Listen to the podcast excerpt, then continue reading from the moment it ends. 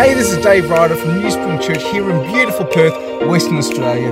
Really praying that this message is going to help you.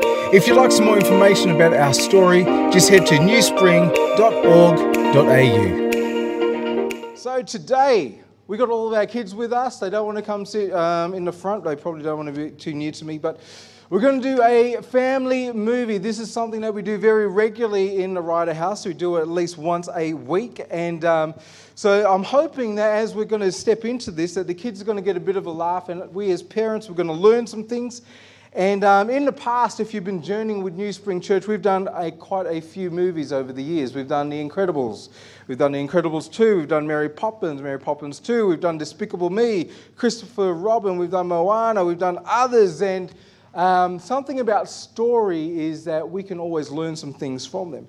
So today we're going to look at a family, but it's kind of an odd family. And um, you're going to see what I mean as we step into it. And because this family is so different, because this family is so odd, this is a thing that's going to intrigue us today as a church. So, how about you look to the screen and we're going to look at our first clip for today from this particular movie. Once upon a time, on a beautiful country day, the birds weren't singing, the fish weren't jumping, and there was not a hopping rabbit to be found. For everyone was gathered to celebrate two very special people at what can only be described as a storybook wedding.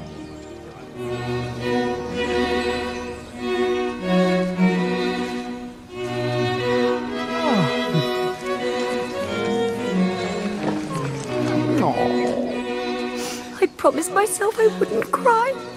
Well, that was dumb.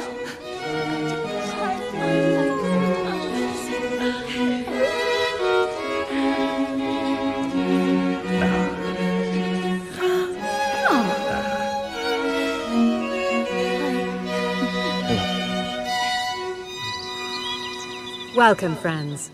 We are gathered here today to join Bea and Thomas in holy matrimony. You're taking this so well. He's a good man, makes her happy. And also a special day for their family, the beloved rabbits. Your former enemy is here to stay. We found common ground. He's about to be our guardian. Ah, this is just a little something between them. The old you would have gone absolutely bonkers berserk by now. I've changed, cousin. Welcoming a new parent, A loaded hand grenade just waiting to explode. Not anymore. a father, if you will. Father? Father. You're not my father!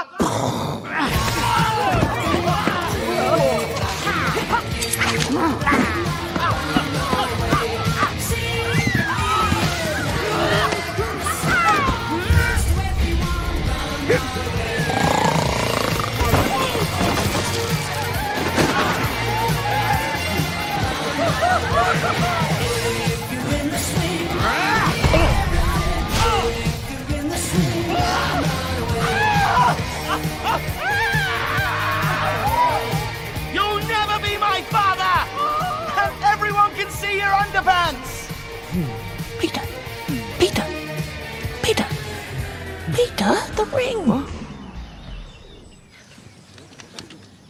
Right, right. Where'd I put it? Did I? Was it? Was that? Hang on. I had it in the. Ah!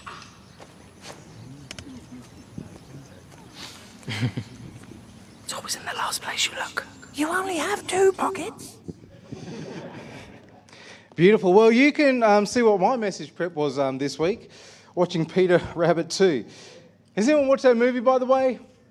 No, you haven't watched that movie?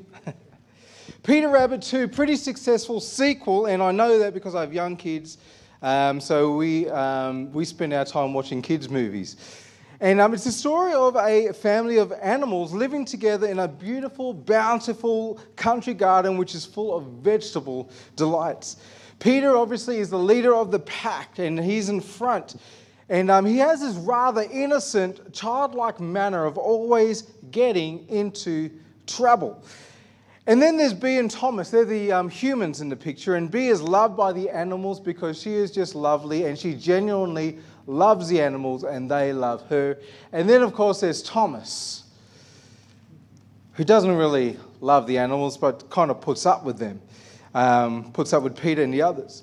And as you're walking and as you're watching this kind of movie, you might think, oh, Peter Rabbit, I know what that movie's about. That movie is about this mischievous little rabbit that always seems to get in trouble, and you'd actually be wrong. It seems like that's what the movie's about, but it's actually about something a little bit deeper. It's something about a word that keeps cropping up um, almost every 10 minutes or so. It crops up so, so often. And that word is family. It's actually a movie about family, which makes this really, really interesting for us and very useful in actually talking about the gospel and talking about the church. It's about a family, albeit a really, really unlikely family. I mean, it seems completely absurd to have a family with humans and a family with rabbits. It's an absurd family, it's an impossible family. The characters seem to have nothing in common. They're trying to live together, and what I kind of think when I think of this family is what could possibly go wrong with a family like this? Well, the reality is a lot of things go wrong as you go through the movie, and that's what makes this movie so entertaining and so funny at times.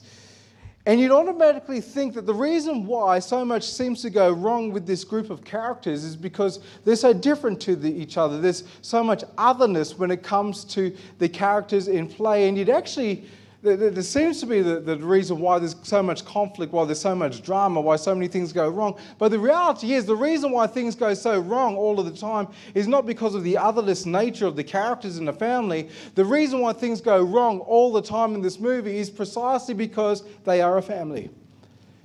That's why. That seems to be what happens when things come together. When I was growing up, one of the great babysitters of the Ryders was a TV program called Sesame Street. Everyone grew up with Sesame Street? One of the regular segments um, in Sesame Street, um, which had a great little song and everything, was one of these things is not like the others. Do you remember that? You get all these things in a row, and then it'll be this great little song to come up and say, One of these things is not like the others. One of these things doesn't belong. Can you tell me which is not like the others by the time I finish my song? And it was a regular segment, and I think the reason why it was a regular segment is as is because as humans, we love to actually sing that song. As humans, we love to play that game. We like to look out and we say, you know, that, that, that looks the same, that looks the same, that looks the same. Oh, that looks different. One of these things is not like the other, one of these things doesn't actually belong. We just naturally are a little bit like that. I remember when, um, I, I, I, I vividly remember one moment in Coles one moment in Coles. And um, the reason why I, I remember this, because it, it was such an odd, odd thing. Kayla had just been born, all right? Kayla had just been born. So Andrea and I were in Coles pushing this pram. And I remember, like, I don't even think, I don't even think that you um, saw this happen, but I saw this happen. So I was there, like over there, and, and there was this lady who was walking up this way. And she looked at me and she looked at Andrea and she walked past that and then she turned around and she came over and she peeped into the pram. Because obviously I'm brown, Andrea's white, and she wanted to know what was in the pram, right? And of course, what she saw was this beautiful, beautiful little girl with this thick, dark hair, beautiful skin, and these huge brown eyes. I don't know if you've realized, but Andrea and I are in an interracial, inter, uh, race kind of marriage. I don't notice it. Do you notice it? Other people do. Um, it's intriguing to me. But people notice it because we love playing that game. One of these things is not like the other, one of these things do not belong. Um, humanity loves to play and sing the song because, to be honest, we're kind of uncertain about otherness. If something is other to us, we're not too sure about it. And we see that on so many different, um, so many different ways. Other genders, other ages. Let me ask the seniors how confident are you in talking to a teenager? There is a lot of otherness when it comes to a teenager. There is actually a legitimate phobia of teenagers, right? I don't blame you for having a phobia. You know, but there's an otherness, isn't there? What about other cultures? You just like step into another culture and, and it intrigues you, but at the same time you're unsure about it. You don't know what's happening, you don't know what to do. Other cultures, there's an otherness to it. Other opinions. Do you like sitting in a group where someone has another opinion to you? We don't really like that, do, you, do we? this other opinion, other traditions, other religions, other accents. Do you love other accents? You know, it's like you're trying to, like, what did you just say? Other social classes. Have you ever been in like a party or in a gathering and someone's from a different social class, right? I don't think, I don't know if this will be recorded. I remember a couple of years ago, I went to this pastor's uh, meeting, right? I went to this pastor's meeting, and it was actually supposed to be for um, these pastors from like, let's just say a different social class, the, different suburbs.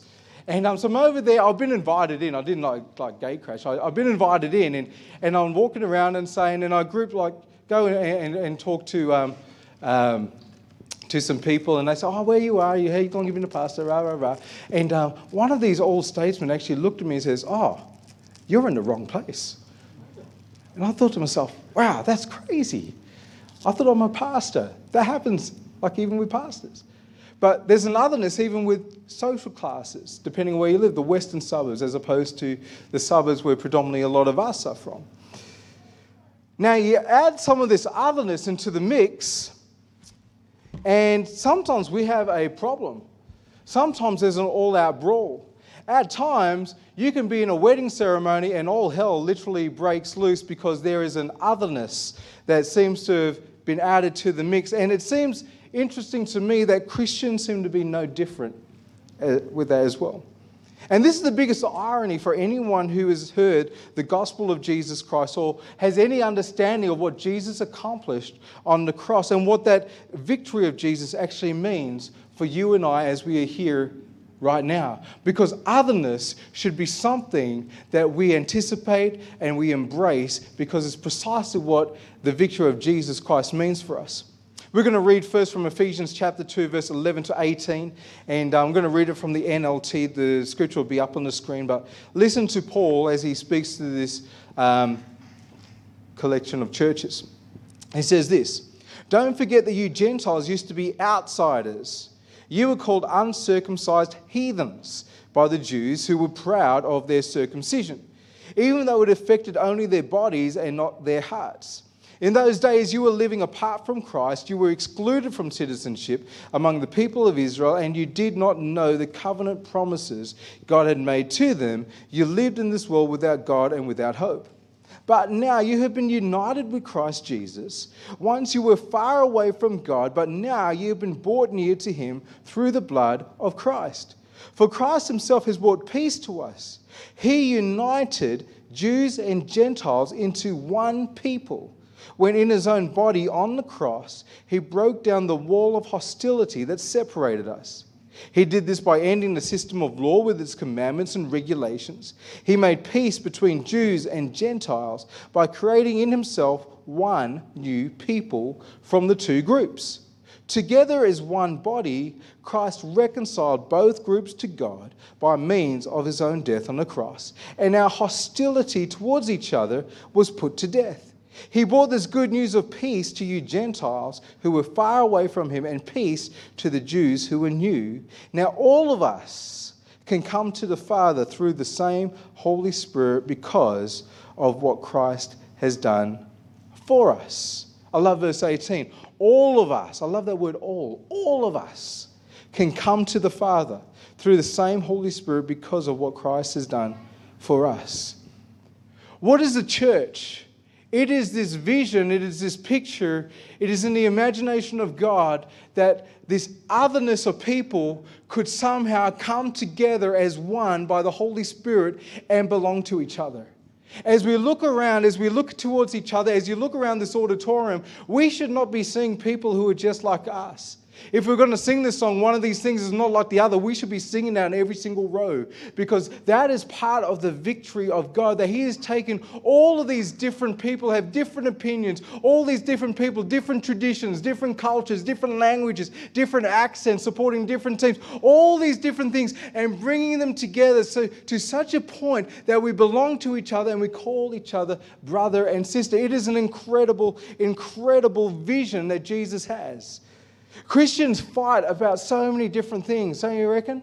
We fight about doctrine. We fight about religious freedoms. We fight about our rights. We are fighting about so many different things. But if Jesus and the victory of the cross actually enables this grand vision of family to come together, why is it that the Church of Jesus Christ does not fight for this? We fight for everything else. This person said this, and I'm upset and rah. Why don't we fight for this? If Jesus' vision is to bring love and unity from people who are completely different to each other, where there is a complete otherness, and yet we're somehow fit, what do you think the principalities and the powers of this present evil age are trying to do? They are trying to rip apart that vision, and ta da, you have this cultural moment right now. That's precisely what you have. And the ripping apart and the divisions and the animosity and the pointing of the fingers and the anger and the rage which is happening comes from the principalities and the powers who are being very, very effective in ripping apart the vision of Jesus Christ, which is this vision that a group of people who are so other to each other, that are so different to each other, that at one time had hostility to each other, come together in love and delight and call each other brothers and sisters. That's what it is. And I think that means that we need to actually do some really, really serious thinking. We, as adults in the room, we have to really consider the values of our world and how that impacts on the vision of Jesus. How do the values of individualism, how do the values of consumerism, of, uh, of autonomy, of atomization, of capitalism, which has come and infiltrated the church, how do those values affect us as we live as the church of Jesus Christ? Because the reality is, as you look at the church all over the world, we are a group of people who shouldn't fit together. We shouldn't. One of these things is not like the other one. We shouldn't fit. But by the grace of God and by the Holy Spirit, we fit. And not only do we fit, but we belong. And things go wrong, though, not because of the otherness, but because we are family. So, what could possibly go wrong? Let's look at this um, second clip. I'm going to go into point number two. Fantastic. Fantastic. Fantastic. Because it's in your next book that we see huge potential. Fantastic, fantastic, fantastic. Fantastic. I don't trust this guy. We've done some research on your book. Now, people liked the story and the setting, but what they really loved were the rabbits. So, in the second book, we want to emphasize their individuality. Benjamin, the wise one. Cottontail, the firecracker. This guy is good. Flopsy and Mopsy, the dynamic duo. Why are we always treated as a unit? But we do look good. And then finally, Peter. What? I get one. This is crazy. We have two options for him I get two. the mischief maker hmm. or The bad seed. Nope. And he was doing so well too. That one. That's the one. You've nailed it. What? it's our favorite too. Really speaks to his character. No, it doesn't. The bad seed seems a little harsh, don't you think? Well, he is a bit of a brat, really. I mean, even according to your own book, he nearly broke you two up and destroyed his own family. He's a little mischievous, but he doesn't mean anything by it. Exactly. Thank you. I did catch him yesterday trying to steal one of my tomatoes. No, no, no. I was actually making sure that no one stole your tomatoes. I also imagine his voice to be quite annoying. What? My voice isn't annoying, right? I have something to show you. Here's how much we want to do this with you. Oh, my ears are gigantic. Peter really looks like a villain. Well, every story needs one. I'm not a villain. That's not an accurate reflection of any of us. It's like I'm looking in a mirror. I love it. What? I think it's terrific. Oh, it's incredible. It must be so precious to see your family. I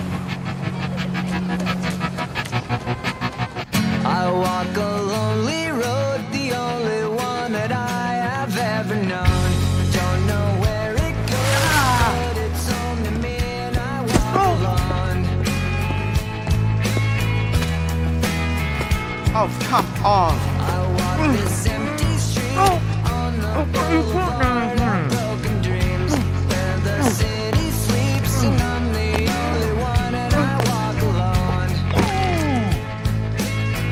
I walk alone, I walk alone. Of course you'd be singing that song. I could sing something else if you like.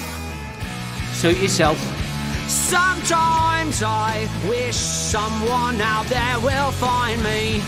Till then, I walk alone.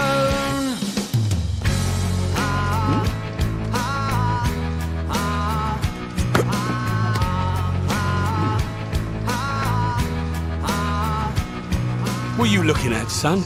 Never seen anyone steal something before? You some kind of goody goody? I'm no goody goody. In fact, apparently, I'm bad. Yeah, I've made some mistakes, which is what I thought kids are supposed to do, right? Learn, grow, evolve. But I guess for this rabbit, the die is cast. And you know what? I don't care anymore. Well, good for you, son. But if I can just suggest one thing, next time you meet a grizzled old thief on the street, maybe don't open up so much. Sorry. No, I like it. It's just out here, not everyone's as emotionally evolved as I am. Ah, name's Barnabas. Nice to meet you. Peter. Take a peach. You said you weren't a goody goody. No, I'm no goody goody. I'm a baddie baddie. Oh, no. Come on. What's it with you rats? I hate when they call us rodents. Beautiful. Okay, point number two.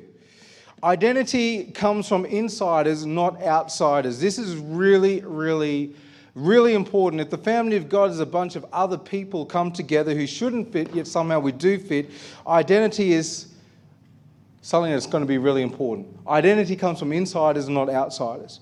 I think one of the beautiful, beautiful things about the creative arts is that the creative arts allows us to take a look at ourselves.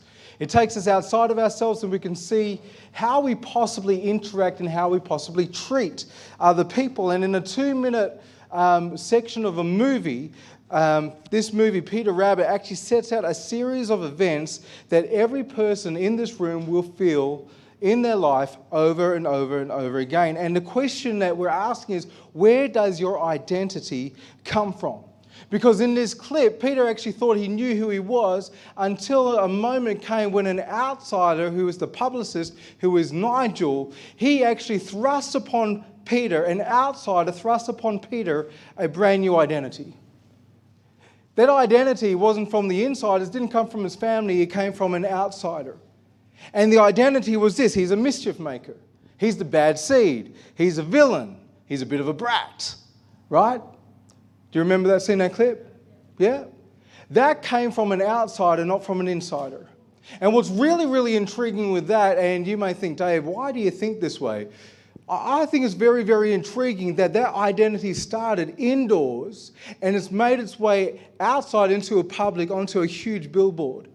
Isn't it amazing how identity can start on the inside, but gradually it'll make its way to the outside? It starts inside a house, but it'll eventually make its way out into the public. But the question is, especially as parents, where's that identity coming from? Is that identity of our child or uh, the identity of people in our particular family, New Spring Church, is that identity coming from outsiders or insiders?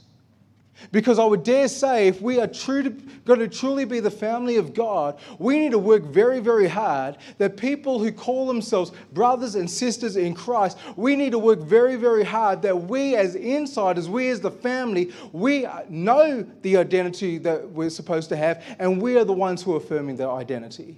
Otherwise, there will be other voices that will actually come and thrust upon um, people their own identity, the, the understanding of identity.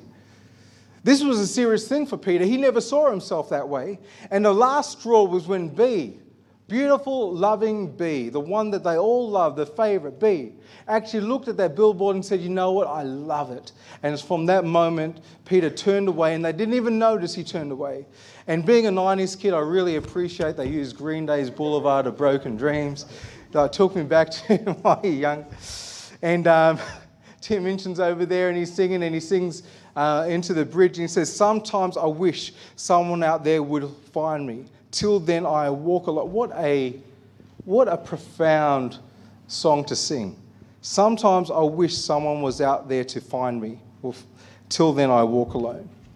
And the very next scene, he finds someone Barnabas. And then it kind of unravels from there. Identity must be known and affirmed by insiders. If you're a follower of Jesus Christ, if you're an apprentice to Jesus, you call yourself my brother or my sister, do you know the identity of us as the church? And will you affirm it? That's a big question. Because if we don't do it, someone else is going to do it. There are a multitude of voices outside who are more than willing to tell us who we are. Ephesians 1, verse 4 to 5. Even before he made the world, God loved us and chose us in Christ to be holy and without fault in his eyes. God decided in advance to adopt us into his own family by bringing us to himself through Jesus Christ. This is what he wanted to do, and it gave him great pleasure. Great pleasure. A couple of years ago, we went through Ephesians and we were talking about how this is a letter which is sent to a, um, a gathering of churches. It's a circular letter. It's Paul's manifesto. He writes this at the end of his life. And, and if he's got one last kick of the can, one last thing to say, he is wanting every church to know this. But as we read through the documents of the New Testament, we need to understand that there's only a very few that are written to individuals. Most of the New Testament is written to the collective church. So, what are we going to do as the church when we live in a culture of individualization? How are we going to combat that? Like, even in our own minds, how are we going to do that when the world is actually putting forward this idea of identity? Like, this is who I am supposed to be. This is I, this I kind of um, focus when it comes to identity. When, as the church, it's not an I thing, it's a we thing. How do we, how do we change from the, the, the, this is me, Dave Ryder, as to no, I'm actually part of the local church. This is us. That's a big thing. It means there has to be a commitment to being part of the us, isn't it? I think this is really big for parents. You know, parent, parenting, uh, hey, I'm a parent. I want to take this seriously. You know, I'm not a victim. I don't get like all the stuff that's happened in my life. I'm not a victim, I'm a parent. I have two beautiful little image bearers that I have responsibility for. I want to take this very, very seriously, and I want to be a voice that counters this cultural, this cultural moment, which is literally trying to um, separate our children and, our, and ourselves and make us into smaller and smaller and smaller bits. It means that I'm going to have to be engaged with the conversations and the value system that is being given by this culture. And I need to understand and be more um, knowledgeable of the value system and the culture of the local church, of the family of God.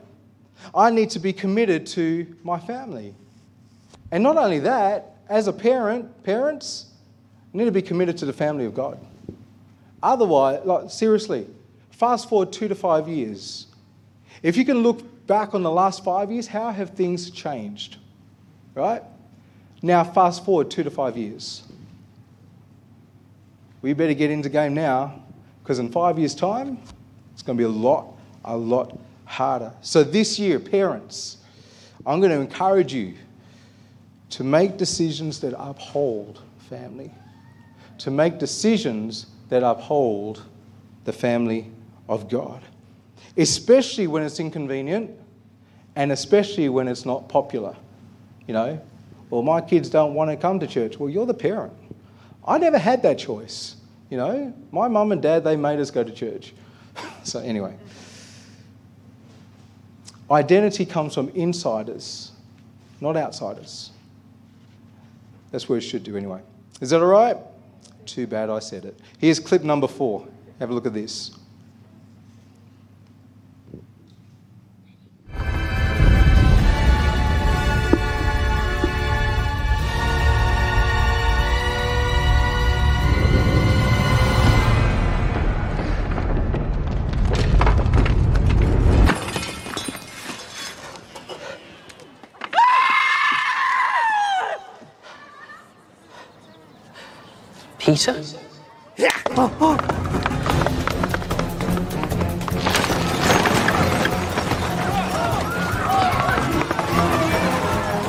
Come on.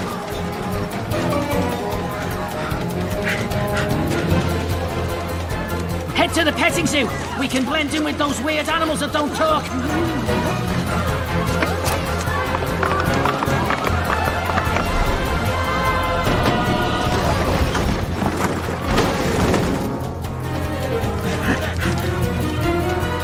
Go. We'll take it from here. In your hop.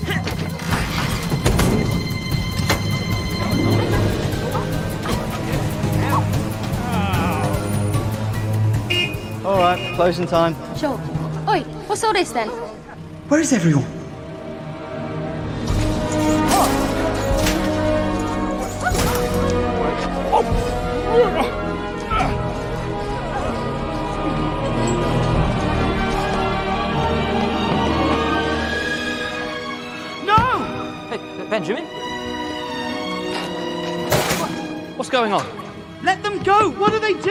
Don't get yourself caught too, son. But if you did, just be a bigger share for us anyway, innit? Peter! Wait, wait, Peter! Well, let's go. No, no, stop! No, no, no, wait, stop, stop! Wait!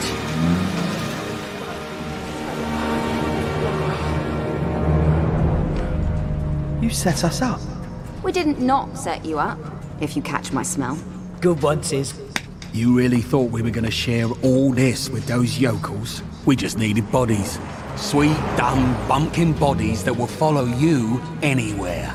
Is this still part of the plan? Did Peter do this? He's not here, is he? Maybe he really is a bad seed. Dad was your best friend. And my best friend is the sugar plum fairy. I'm kidding. She's very hard to get to know. Closed off. She's Russian. You never knew my dad. Wouldn't be caught dead in some country garden. Like he was. Why did you do this? No one wanted to adopt me anymore. I was too old. I was being replaced. Every kid in town wanted a young rabbit like the one in that book. So I tracked you down. I was just going to use you as bait for a few fake and takes. But then I saw how good you were, and I figured we could do something a lot bigger together. You lied to me. It's not hard to lie to someone who wants to believe. But one thing is dead true. We are a great team. That's why you're in this truck with us instead of in a cage with them. This is where you belong, Peter. We're your family now. No. My family's in trouble, and it's all my fault.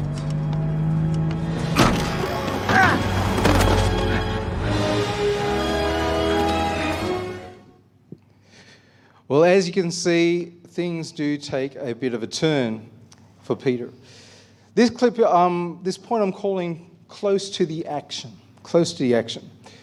I think it's a point that we need to always keep in mind. This kind of scenario is um, almost cliche, isn't it? You see um, Peter taking a wrong turn, and all of a sudden, the implications aren't just for Peter, but for his entire family. And um, it's a moment where Peter obviously realizes he's been deceived, and um, things really, really start to unravel. There's an interesting moment, though, in this scene, which I think is quite pertinent for um, parents and especially as the church. As things begin to unravel, you actually find that Thomas is actually there trying to sell his tomatoes. Um, for some reason, he's over there. He actually is close enough to the action to see things unravel in front of his eyes. This idea of family, this idea of people who are so other to each other, who come together to make one whole family. What could possibly go wrong? Well, in any and every family, things will begin to unravel and things will go wrong. There is no perfect family, there is no perfect church, there are no perfect Christians. I hate, to burst your bubble. And the question which I have, and some uh, a posture which I've tried to have in my own life, is that when things do unravel, how close am I? When things unravel when it comes to your children, things will unravel at some stage. With your family, with your friends, things will unravel at some stage. Are we going to be close enough that we can actually literally see it all unfold, the big mess unfold right in front of our eyes? I remember many conversations I've had over the years, many conversations with people in the life of our church, and um, many coffees and many conversations about things not going so well. And um, just the, the, the, the, the, the constant, almost constant rhetoric from me is like, I'm just going to try to be close enough. Because even in the mess, I'm going to believe that God's still going to work something out.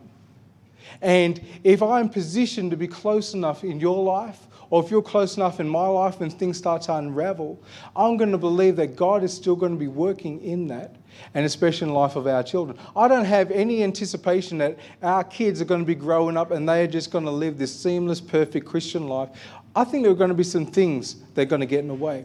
I think there are going to be some roadblocks that come. I think there are going to be some things that sort of take people out a little bit, but I want to be close enough to that in the good times and the bad times. One of the beautiful um, men of our church, um, early on when I was here, his name was Phil, uh, Phil Zintek. And um, he went through cancer and he went through his treatment and he came out. And, um, and um, after a couple of months, the cancer came back. And um, uh, in both cases, I was doing hospital visits and sitting with him. And I remember, I remember this really, really precious uh, conversation I had with him. It was such a poignant moment. And we were just sitting in a hospital room and we were talking, and um, he just looks over to me, and uh, obviously things are just out of control at this point. And he just looks over to me and he says, Dave, I've never died before. And I thought, what a profound, poignant kind of thing. And I said, you know what, Phil, I haven't either. But one thing I will try to do is I'm just going to try and stay close enough to you. That's a real challenge for any family. That's a real challenge for the family of God. That we would actually stay close enough. That when things do unravel, we're not surprised, but we actually are close enough um, to see it, to, be close, to let people know we're there, but also by the grace of God to be used by Him to actually see things come back together again. Okay, now here is the fourth clip. I said the wrong clip. Kayla um, corrected me. Here is the, our last and final clip for this morning. How about you look at this? Manchester, London, Inverness, the Alps, they're everywhere. Do you see the mess you've made? You're never going to learn. Because you never give me a chance. All you do is tell me how bad I am. Well, then stop giving me reasons to. Wait, did you just talk? Uh, no. Yes, maybe. Could be your imagination. Could be the radio. This is BBC Seven playing all of the hits with none of the talk, especially not Peter because rabbits can't talk. Oh, look, the fuel gauge is empty.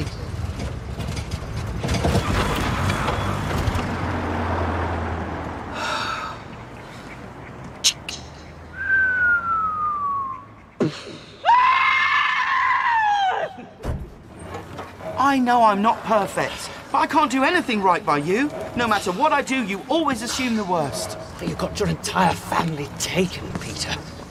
If that's not the worst, what is? Why are you even helping me? I don't know. I just saw you and the others were in trouble, and I, I came. It's not a choice. I don't think I'm actually propelling this thing in any real way. I'm sorry I wrecked your tomatoes. That wasn't supposed to happen. Then what was supposed to happen? Ah. Ah. I met someone who made me feel like not everything I did was wrong, who actually accepted me. But it was all a lie. He just used me. I'm so stupid. You're not stupid. You're young. So you make mistakes. A lot of mistakes. It's the one thing I'm really good at. I know I'm too hard on you sometimes. I lost my father when I was very young, too, so I never really learned how to be one. To me? Yeah. To you. And to the others. That's why I'm here, I suppose. It's what a dad does. I didn't think I'd ever have a dad again. I didn't realize I already was one. You're not the bad seed, Peter. I shouldn't have let them call you that. And I shouldn't have believed it. I know now that no one can tell me who I am.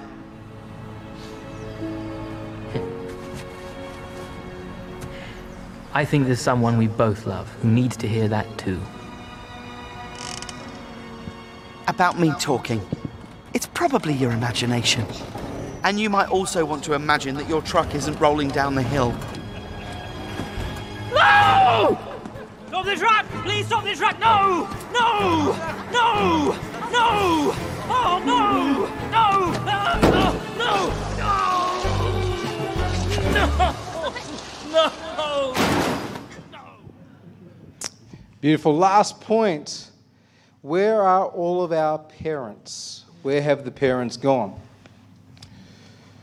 Beautiful scene, um, and I think it's something that um, could possibly linger with us for a while. Thomas and Peter, they're sitting on the curb, and Peter says, I'm so stupid.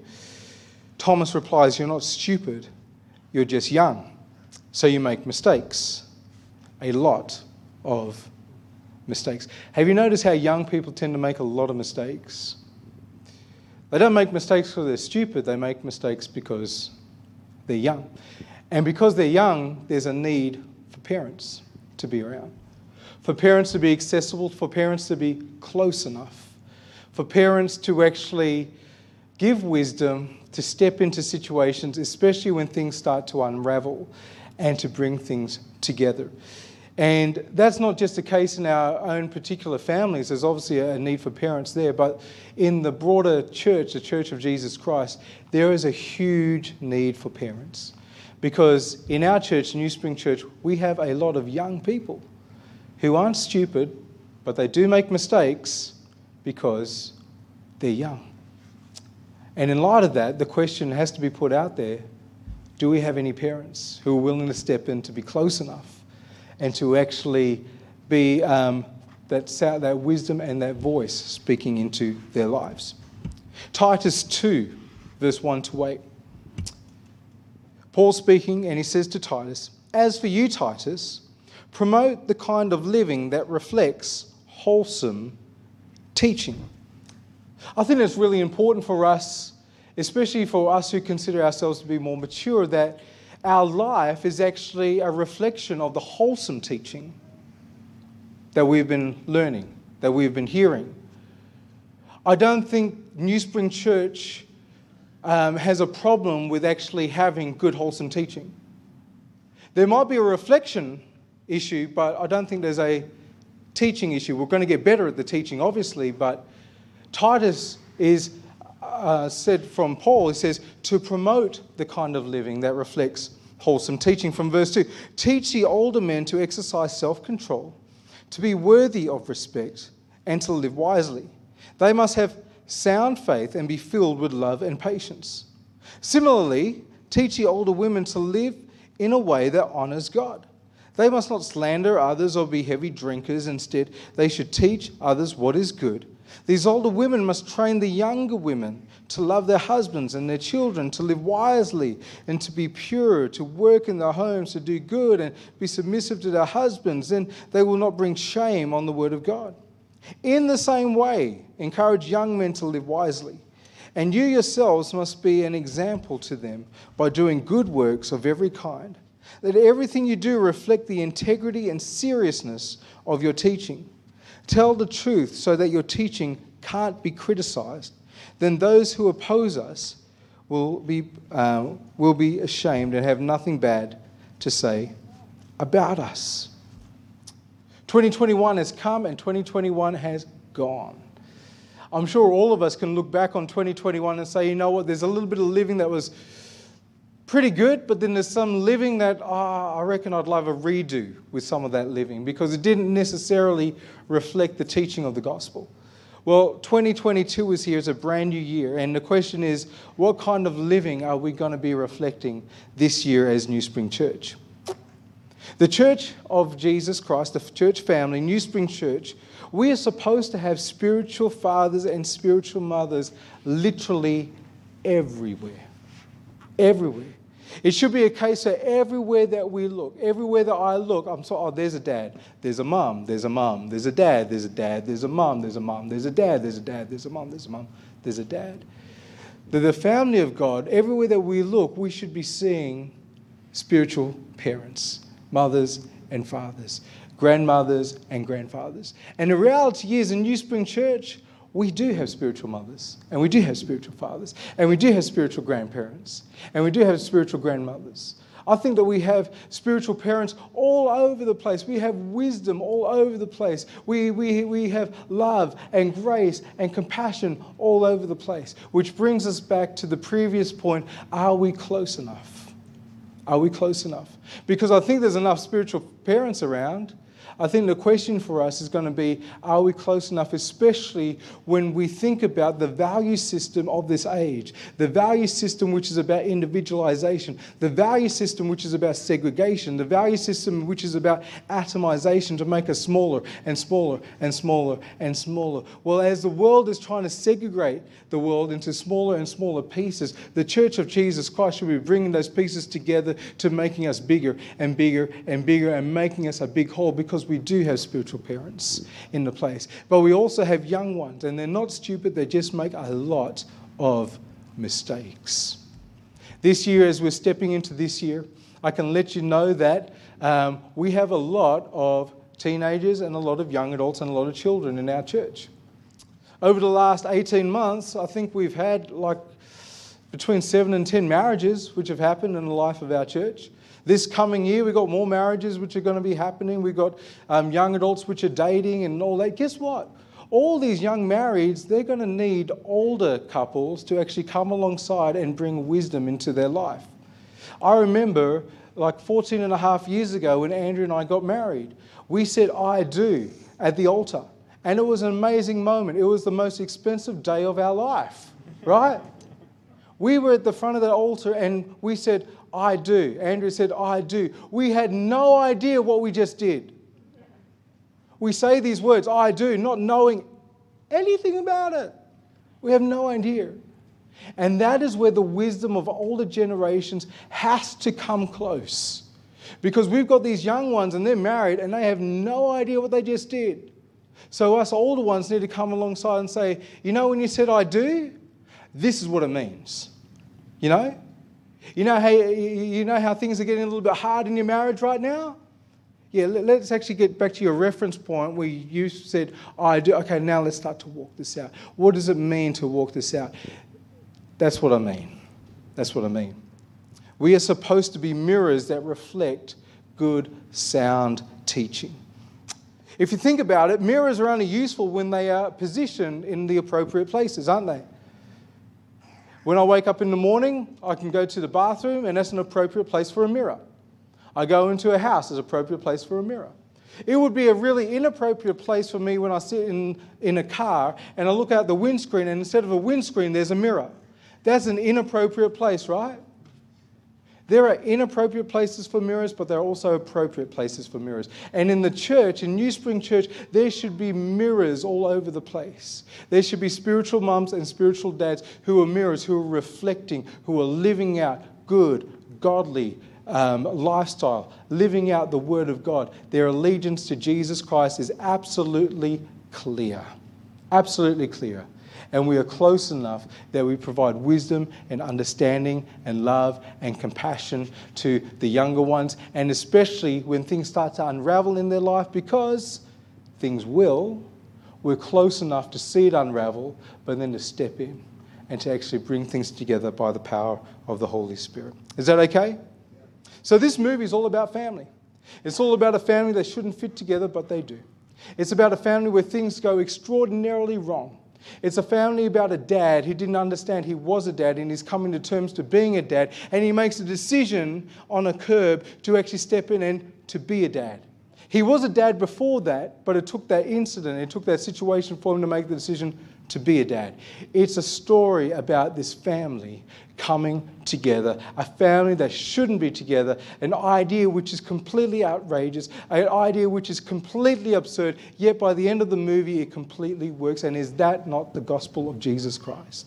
That this is a story that seems so impossible. This is a story that seems so absurd. How in the world can you get this group and this group and that culture and that tradition? How can you bring all of this together to make one people? Well, that is what the victory of Jesus Christ does. And that is the vision of the church of Jesus Christ. And if we're going to fight for anything this year, let's not be fighting over the things that the world's fighting about because there's enough voices doing that. Let's fight for the vision of Jesus Christ that we are brothers and sisters who belong to each other. We are close enough to each other, and we're going to step into our responsibility to be spiritual dads and spiritual mums in the house of God. Is that okay?